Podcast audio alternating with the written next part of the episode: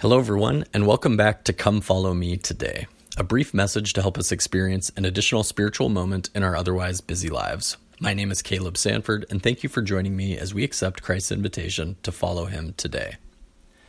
So, we've spent the last couple episodes in the book of Jacob, which is the third book of the Book of Mormon. In the first few chapters, we listened to Jacob's speech to his people, calling them to repentance for their greed, pride, and sexual immorality. As we discussed in the last episodes, Jacob really lays into his people because of their transgressions, explaining that the Lord led Lehi's family away from Jerusalem to avoid the destruction there. And now the people have brought the same types of sins to the new world, and the Lord is not happy. But there's a particular verse in this lecture of Jacob's that I've been hung up on. After chastising the people for their immorality, Jacob says, quote, And now behold, my brethren, Ye know that these commandments were given to our father Lehi. Wherefore ye have known them before, and ye have come unto great condemnation, for ye have done these things which ye ought not to have done. Jacob is basically telling the people, You knew better. We've been preaching this ever since we left Jerusalem. So, why have the people been misbehaving then? Well, there may be a lot of reasons why the people of Nephi have gone against the will of God but let me suggest one that might be relatable to us today. We're going to have to walk through a math exercise, though, so bear with me. So, when Lehi set out from Jerusalem, he had four sons Laman, Lemuel, Sam, and Nephi. During their journey through the wilderness, they picked up Zoram from Jerusalem, as well as Ishmael and his children, which allowed presumably everyone to find a match and get married. So let's say there were three sons of Ishmael originally, plus Zoram, Lehi, and four of Lehi's boys. That's eight adult men on the journey, not counting Lehi. For the sake of argument, let's say they are all, on average, about 20 years old. They arrive at the Promised Land about 12 years after they leave, and then Lehi gives his final speech to his children and grandchildren, perhaps a few years later, and dies. Let's say 15 years since they left Jerusalem. So now Nephi's generation is about 35 years old, and let's assume they all had five children each. So let's call it 40 youth in the next generation, on average 10 to 15 years old, that knew Lehi and experienced at least part of the journey from Jerusalem, but were still pretty young. This includes Jacob and Joseph, who were Lehi's late offspring. But after Lehi dies, Nephi is forced to escape with his crew from Laman and Lemuel and their crew, so now in Nephi's party, there are only three from his generation him, Sam, and Zoram, and their 15 kids, plus Jacob and Joseph. I may have some of my details a little mixed up there, but I think that's about right. So now let's fast forward to the present, when Jacob is giving his speech. Nephi died about 55 years after leaving Jerusalem, so let's call him 75, and let's assume that the other founders, Sam and Zoram, are also dead. Jacob becomes the new spiritual leader for the people, and maybe over the course of the next five years after Nephi died, the people begin to slip into iniquity. So now the grandchildren of Lehi, including Jacob, who was Lehi's son, but the same age as his other grandchildren, who were young during the journey through the wilderness, are around 60 years old, and likely have many children and grandchildren of their own.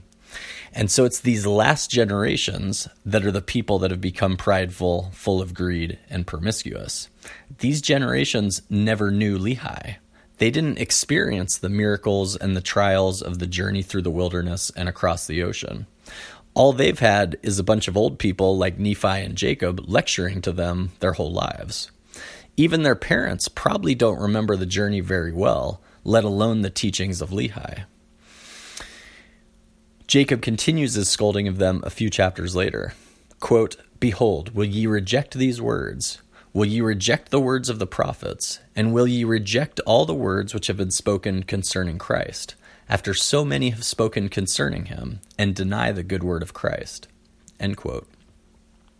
Jacob is now chastising them for not following the commandments of the Lord and rejecting the words of the prophets. But maybe these later generations just never really developed a firm testimony of God. Maybe they don't believe at all. Maybe they see the words of the prophets and Christ as just that words. Maybe those words just never penetrated their hearts. I think this is a challenge that we face today as well. Maybe you know someone who is a devout disciple of Christ, a strong member of the church that is always serving those around them. And then, for whatever reason, one of their kids has fallen away. Why? I think about this with my own children who are still very young. I've had a lot of faith building experiences over the last 12 years since I was baptized that I hope will provide a firm foundation for my faith to build on for the rest of my life.